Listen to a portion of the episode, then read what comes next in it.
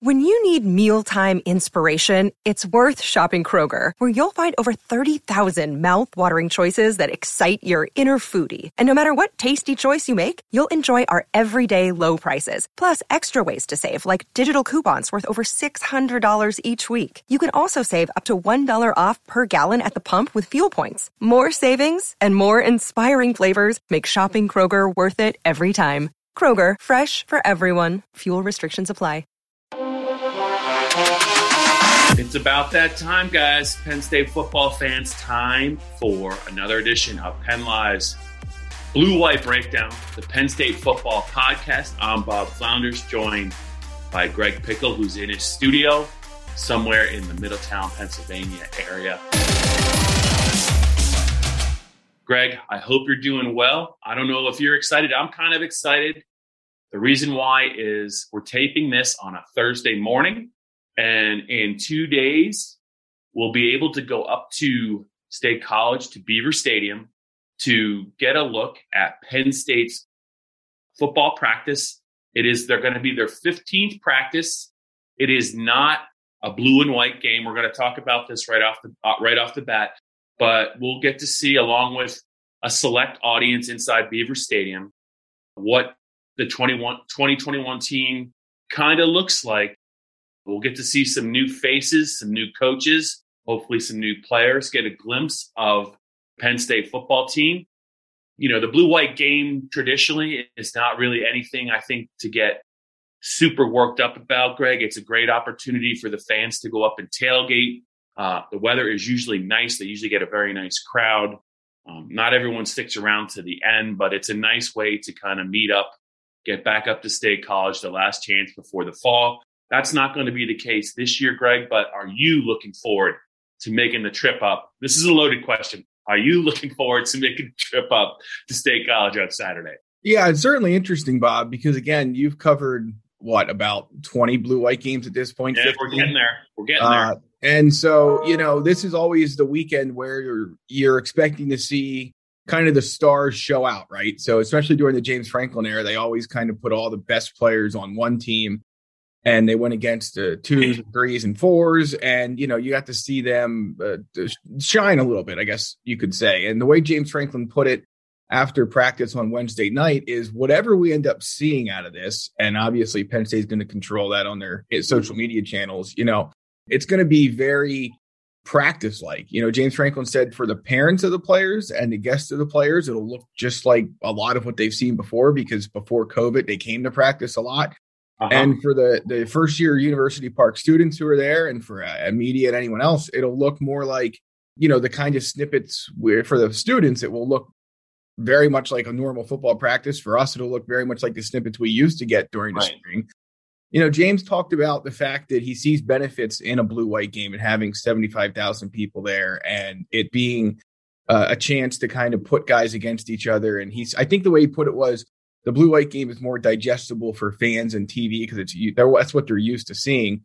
But obviously, this gives them a chance to evaluate a bit more, just like they would at the DeLash Building in Holuba Hall. So, I guess the bigger question long term is: Is this what's the norm is going to be, or will they go back to an annual spring game? But for now, it sure seems to me, Bob, that they'll show us a couple of, I think he said bells and whistles, but for the most part, this will ultimately be much more like a practice than anything we've ever seen in a blue white game in quite some time. Yeah, I, I wrote down next to my notes: is this is this a potential test case for Penn State? In other words, if it's perceived the right way and if they handle it the right way, and and there aren't a lot of upset people, might this be the future of the final workout for Penn State in spring? I think I think that might still be to be determined, Greg. But I think it's probably on the table, and depending on how Saturday is perceived by the fan base uh, the alumni and all that. I, I think they'll make a decision going forward. Just a couple of notes, Greg. So, like you said, the way that I understand it is there might be a small portion of the practice that looks a little like a scrimmage, very yeah. small, but it is it is as you say, it's going to be much like a typical Penn State workout, whether it's probably spring or fall. It'll be a little dressed up. There's no TV. Uh, I think the I think the radio broadcast is in play though. I still think yes. you're going to get some the Penn State Radio Network. I'm assuming that'll be Steve and Jack. Hopefully, yep. we'll be kind of. And I, I think I would encourage the fans, Greg, to listen to that, especially the ones that really look forward to actually seeing the Penn State team. The reason I say that, Greg, is usually with Jack and and Steve, they can kind of unearth some nuggets on their on their uh, broadcast. Maybe talk being either being at practice or talking to James or the coaches that you wouldn't normally pick up. Maybe on the blue white, you know, if it's if it's like on BTN. And sometimes they'll drop some practice nuggets about players or the depth chart or kind of Mike Yurcich, something like that. If you're to try and get some information, Greg, about this practice, I think that maybe the radio broadcast, at least for a little while, would be the way to go. Yeah, I completely agree with you, Bob. If you listen to those guys during the game, you usually pick up a thing or two that yeah. they slip in from their time at practice. And now they're going to be talking about the 14 practices. I'm not sure if they read all of them, but I'm pretty confident they were at some of them at least. So you're going to get some of those nuggets plus what they're seeing on the field. Something tells me there'll be some special guests lined up uh, to chat yeah. with them. So you'll probably get some insight from some, I don't know, former players. Maybe uh, the coaches will talk to them from the field at some point. Who knows? Um, it's a Penn State production, so we'll see. But yeah, I think that, you know, again, the, the best part about this is no matter how small the snippet is, it's a chance to actually see it eh, see it live. You know, all we've heard, all we've done so far is hear what people within the program have said yeah. about this or that or the other thing, and that's great. That's helpful, but you know, I think a lot of times the best part of the blue white game is you could go up with a buddy if you're a fan or for us and you can say you know what? Uh, i saw this guy you know this quarterback do this or this offensive lineman do that. And maybe it means nothing come the fall. You know we've heard the, the star of the blue white game time and time again and then that doesn't necessarily pan out come september but it's at least a chance to see it and say you know what there were some things that we could pick up just by watching so i think that's the biggest advantage for the team, the fan base, us, everyone uh, about this setup. And, you know, we'll see. Obviously, it's not scheduled to be very long. I think the broadcast is on the air from noon to two. So mm. I don't know exactly how that'll work. But yeah, to your point, um, I guess the one thing that we should point out is that when we get to go to practice for like 10, 15 minutes, usually once a spring, we'll see a like I don't know what 10 minute period of like a scrimmage or yeah, six minute period yeah. of scrimmage. Yeah. So I think that's what you are expecting here a lot of individual work, a lot of normal football practice type stuff with some scrimmages mixed in between. So should be fun, should hopefully be informative. And I think it's also worth noting that Mike Yurcich, Brent Pry, and a bunch of other people are going to talk after this game. So we'll get some more insight from them as well. It's a fairly early start. I think, Greg, does it does it kind of kick off around one? Do I have that right, or is it earlier than that? Yeah, so the radio broadcast starts at noon, and if you're going to tune into it, you might as well do it then. We don't know exactly how this is going to work. I mean, the way because it's if you they don't have to answer the TV, they can do whatever they want. They can, yeah. And if you read the the virtual event stuff, you know, it, it looks like one to two is the practice window. So maybe they're going to have James or somebody else on at noon, or maybe yeah, who yeah. knows. Perhaps Sandy Barbour will get on and give some kind of an attendance slash fan update and where they're right, at. Right. So, you know, I'm thinking if you're a Penn State fan and you're looking to tune into this thing, I would say do it between do it at 12. Don't wait till one yeah. because there's every chance it could be over by, you know, 145, 2 o'clock. Greg, how excited would you be if it's over that early? I know you if you can make if you can make the rounds in Highspire on Saturday night and still get uh, the fan base, it's it's it's a necessary amount of Penn State football coverage from Saturday. Get some of your Sunday stuff started you can make a round, make make a couple of rounds in Highspire. I think you'll be a happy guy.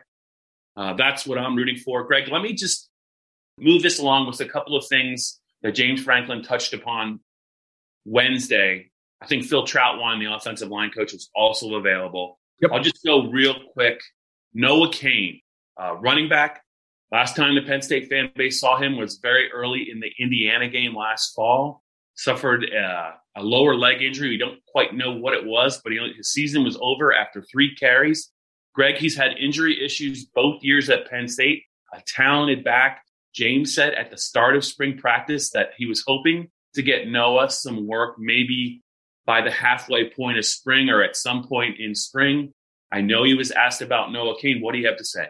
Yeah. So, I mean, at this point, Bob, back in March when we were able to chat with James Franklin before on the day that spring practice started, Um, he kind of implied that they were hoping to get at least some work. Obviously, they didn't expect to get a ton, but at least some work out of Noah Cain uh, by the second half of practice. He was asked if that was the case and said that it was.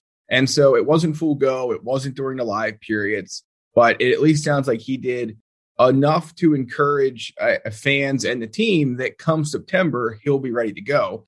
And I guess the blessing and the curse with Penn State's running back room is that even if he's not, they have so many other options, at least for now. We know that the portal is always in play. That's the curse of it all. But you know, the blessing is, is even if Noah Cain would need more time, you have Devyn Ford, who James Franklin gave an interesting answer about Bob. He said that he, he kind of praised him and then kind of uh, needled him, not needled him, but basically said we need to see the good stuff more consistently and more evident. You know, that's, not a good thing to hear if you're Devyn Ford. That that tells me that James James wants a little more from him. I think that James is prepared to use some other backs because they had some young backs they liked last year, and they have the they have John Lovett as well. I think I think that's a that's a shot across the bow. If I'm Devyn Ford, it's like we really like you, but we need you need to step it up. Yeah, I completely agree.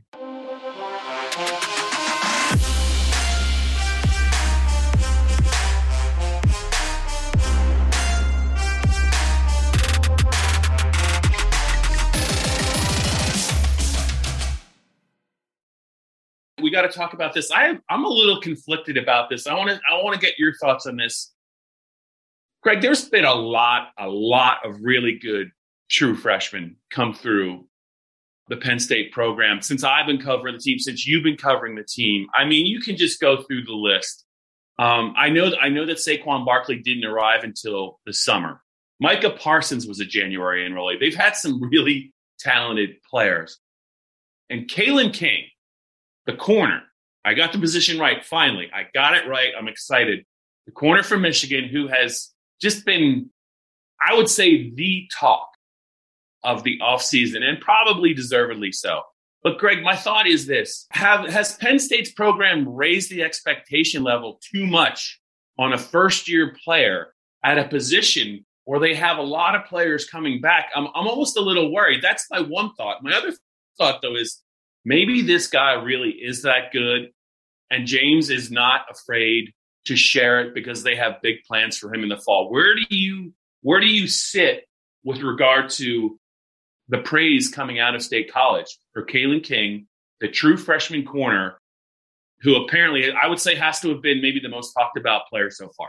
Yeah, Bob, I can't remember anything like it. I mean, there I, there has rarely been a media availability player coaches james franklin assistants whatever where this guy hasn't come up. And to your point i don't like they they typically downplay freshmen right? Because they don't want to have such high heaping expectations on a guy and they want to get to a point where that guy builds up to those not starts with those. And we've seen that over the years. You mentioned micah parsons you mentioned saquon barkley there's been others but man, I'll tell you what, no one shies away from a chance to say that how good this kid is, a true freshman from Michigan. Uh, his brother Kobe is also at Penn State. He's a linebacker, right. but and we've heard a little bit about him. But yep. man, Kalen King is just they are setting him up for either a big year or for fans and others to say, "Wait, what? What? What happened?" And I don't think that's necessarily fair to him. So right. I re- really am curious about the way Penn State has played this. I'll be hoping yeah. to talk to Brent Pry after practice on Saturday and just kind of get his take on it because it's great when teammates say something about a guy. It's great when the head coach says something about a guy. But let's be honest, it's going to come down to Brent Pry and whether he feels like he's ready to play a significant role in the defense. But I mean, James Franklin, again, is about as blunt as I've heard him said he felt yeah. good about the secondary coming into this. You add Kalen King, you add uh, Johnny Dixon, the South Carolina transfer. And now he thinks it's even better than he thought it could be. So very, very interesting. If he's right, um, I know you wrote a headline this morning that said Penn State's de- we're, talk- we're talking on Thursday that Penn State's defense must be better and that PJ Mustipher must lead the way. And that's right. But if Penn State's defense is actually going to yeah. be better, the secondary has to be more productive too. So we'll yeah. see. But yeah, I uh, continue to be amazed by just how much praise and hype has been thrown Kalen King's way. He was a highly regarded recruit, but I'm not sure you yeah. can ask anyone saw this coming.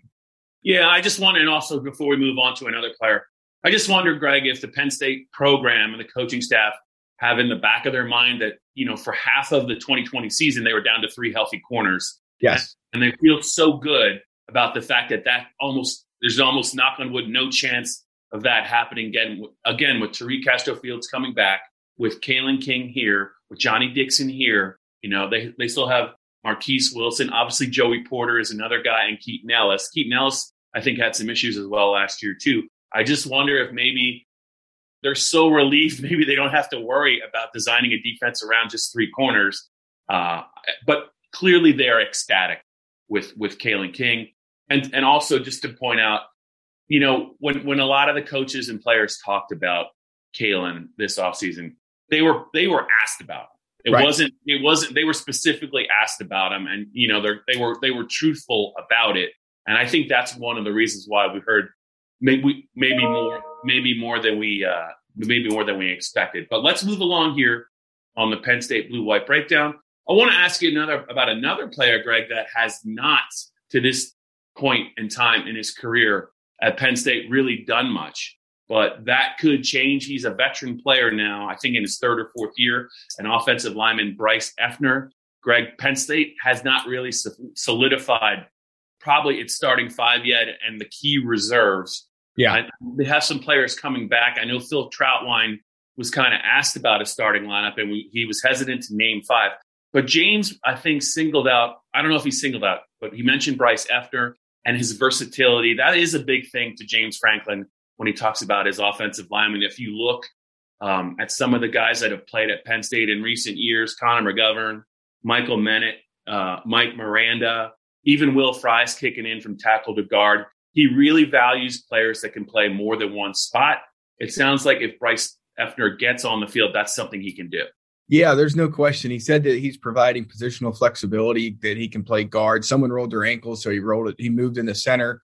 Don't know if that was Mike Miranda or somebody else, but at any rate, um, yeah, and he's played tackle too. The interesting thing about that, the way that comment went down, Bob, is James Franklin had finished an answer and was moving on to the next question. And we know that he doesn't like to single guys out because he's always afraid he's going to miss someone.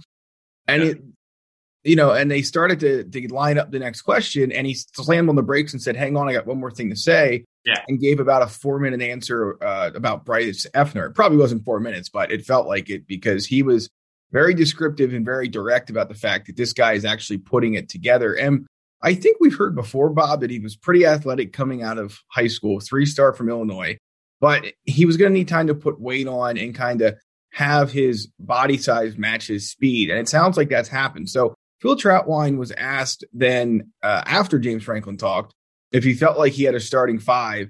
He said he would not reveal that, but that he felt like he had a two deep, basically 10 guys he could go into a game with. So I have to think Bryce Effner is among that group. And that's good for Penn State. Uh, uh you know, and I know Phil I know Phil Trautwein has a reason for not wanting sure. to say who his five are, but I can't help but shake that yet again we're hearing that Penn State has 10 guys who could play and they're going to play more than five guys. And I have yet to see that be a winning solution for this program. So I'll be curious to see what that translates to in summer camp and then the Wisconsin game. Yeah, I think it's smart for him to do that because you name your five starters now, there's some unhappy campers, and the transfer portal is very real, Greg. I wouldn't name sure. starters. I wouldn't name I would unless I unless they were standouts. I probably would be in that same boat. I think it's probably the wise play. I don't know if that's what he was thinking, but you know, with what's going on in co- in, in, college sports and the the uh, the transfer rule, I think just became official uh, just shortly before we tape this. About uh, you get the one time transfer, Greg. You don't have right. to sit out. I mean, coaches coaches and programs are going to deal with this more and more and more every year, and that's why I think two things. That's why you're going to see young players praised, and that's also why you're going to say ah, you're not going to see them in a big hurry probably to name starting lineups unless the selections are obvious. Greg, here's something I know that we, we didn't really talk about, but it was hinted at with regard to the transfer portal questions. In your opinion, Greg, do you think that Penn State's coaching staff, and I'm just talking about James Franklin and Mike Yurcich, deep down, do you think Penn State uh, feels good about the backup quarterback position right now as they're about to finish off spring? I would have to say the answer's at best lukewarm and probably leaning toward no. I mean, he was asked, James Franklin was asked about whether they would still consider a transfer portal yeah. quarterback. He said more or less, "Hey, look, we're going to consider it at every position, not just quarterback." But um, I mean, the way he answered that question about yeah. the quarterbacks was interesting. Kind of said that, well, you know, Ta'Quan Roberson and Christian Veilleux have gotten a lot of extra work, and that's been good. And mentioned basically that they're short on numbers, and I'm sure they didn't need Sean Clifford to take every first team rep that there was, even though this is a new offense. So I mean, again, that's one of the things on Saturday we'll get to see. You know, has Ta'Quan Roberson's arm strength improved? What does Christian Veilleux look like in person? He hasn't played in anything but a scrimmage setting since 2019 because the senior season was canceled because of COVID. So what does he look like? But I just they can't feel comfortable, I guess is the way I would put it. And the fact that you have two guys signed in the class of 2022 is great, but they can't help you this year. And if you think if all of the superlatives are true, Bob, and you and they think that you know so many units are going to be better and this offense is going to score points, and they think that they can legitimately compete right. for something like a Big Ten title or whatever, mm-hmm. you can't. I don't think they can go into the season with just three quarterbacks, two of which have never played a competitive snap, and one who has not played a game since 2019. I just don't think it's possible. So. Uh, I guess the other problem though is that the portal, it's no guarantee you're going to find somebody who can be better than that. So it'll be interesting to see how things play out. I mean, I'm sure that they will always put a good face on publicly, but yeah, in the meeting rooms and things and staff meetings and things like that, surely I think that they know that if it was uh, Sean Clifford, it would have to come out for any reason or wouldn't be available for any reason. It'd be a long way to go for one of those two guys. Agreed. Agreed with you. I agree with you on a lot of the points you just made, Greg. Before we wrap up this edition of the Blue White Breakdown, Penn Live's Penn State Football Podcast, he's Greg Pickle. I'm Bob Flounders. Number one, how is Lola the Golden Retriever? Just a quick update. Is everything good with her? She's doing well, Bob. All right. And finally, this is more important, probably. Although I don't think it is more important in my book, but what specifically will you be watching? Can you give me one or two things maybe you will be watching for on Saturday, given what we've talked about the fact that it's a practice, there might not be a lot of live hitting. You might not see, and it, it might just be like a, a, little live look in, into practice. If if you do get a chance though, and and there, and there is a little bit of a reveal, Greg, what are maybe one or two things you're looking for, maybe to try and in terms of learning some information about Penn State? But before I do that, Bob, why don't we remind our listeners and fans yes. they can watch the Blue White Breakdown on youtube.com slash all Penn State. And you can listen to it weekly, daily, uh, wherever you get your audio, Apple, Stitcher, Spotify, etc. And uh, moving on to your question, you know, I think to me, again, the quarterback thing is interesting. You can't always pick up a ton in practice, but guess what? I mean, we've watched guys in warmups before games, Bob, and you can just, it's, you know, especially the early season games and stuff like that, and the blue white game. And I mean, you can either make some deep throws or you can't. And this offense is, you need to be able to do that. So I will be curious to see if those young guys get a chance to do that at some point and what it looks like. It doesn't have to be perfect, it's a practice, but you know, can they make those throws consistently? That's one thing I think everyone will have their eye on. You know, the other thing too is, and again, it gets a little bit funny because the you hear these guys talk about turnovers in the secondary and how things are looking good in practice. And you got to hmm. pause a second and say, well, you're you're picking off your teammates. So what's going on on the other side? yeah, right. but you know, I mm-hmm. will be curious to see what it looks like in that secondary. Are they more active on good throws from Sean Clifford or any other quarterbacks? Do they take advantage of bad throws? Because they haven't done that in the last couple of years. They talked a lot about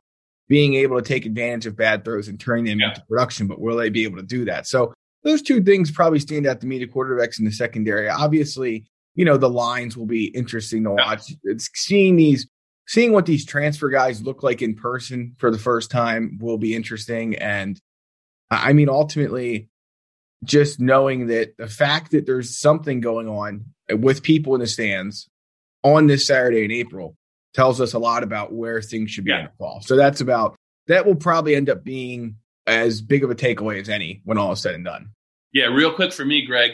I want to see Arnold Ebiketie move. That's the transfer uh, defensive end. I would say he's the second most talked about guy behind Kalen King this spring. yeah, yeah, but he's also a guy that was specifically asked about, and I think because it's such a position of not not need, but they just they need they need a little bit more at defensive end. So Arnold Ebiketie, um, I think, I think his nickname is AK. I'm, I'm not sure, but I believe that's to be the case. Uh, a lanky, long player had a good year at Temple last year. A lot of the players talk about his first step, how, how he can kind of bend and turn the corner. I think he is positioned to really challenge. I won't, let's not say starter, but play a lot. You never, I mean, he's, I think when they're, when they need to rush the passer, I think he's got to be on the field. I'm anxious to see just kind of what he looks like physically, number one. And I want to talk about one guy real quick that I think, you know, we do we do our breakout list. We talk about players. Um, this guy has got under the radar. I think his whole since he's been at Penn State for a very good reason. I want to see Theo Johnson in the passing game if they're going to throw it to him. I don't know, Greg. You remember coveted recruit, but he could he couldn't have worked in spring last year if he wanted to. I think he was an early enrollee, but I think he had a shoulder issue, and we weren't even sure if he was going to be able be able to play in the fall. They played him as a true freshman. Um, when Pat Freiermuth went down, we saw a lot of him in two tight end sets. He's a big guy, second year player, six five, maybe 250, 260. Uh, he, he showed a willingness to block, Greg, and that's great. But I think he can be just a matchup weapon, absolutely in the uh, in the Freiermuth Gesicki sense.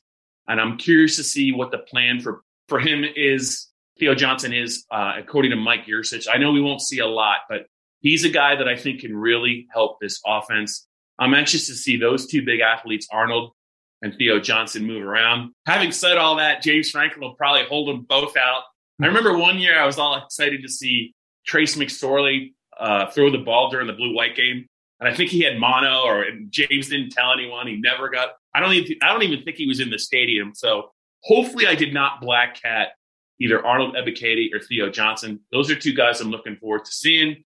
Greg, why don't we just wrap it up? We have we're gonna have a lot to talk about. I would imagine if we can, Greg, we'll probably kind of we will probably try and fit in maybe a shorter podcast after the after the practice if we can, maybe a ride along or whatever we can do just to update the fans of what we saw.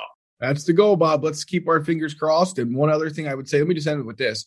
I want to see how the newer coaches and the second year coaches interact with their players because we've heard a lot about why it matters that they have spring practice, but does it show up on the field? Because again, if these guys are going to be better, they have to trust what these coaches, especially the Taylor Stubblefields, Phil Trautweins, Anthony Poindexters, the guys who have done it on the field and can show them how they were all Americans and this, that, the other thing. So I'll be curious to see that as well.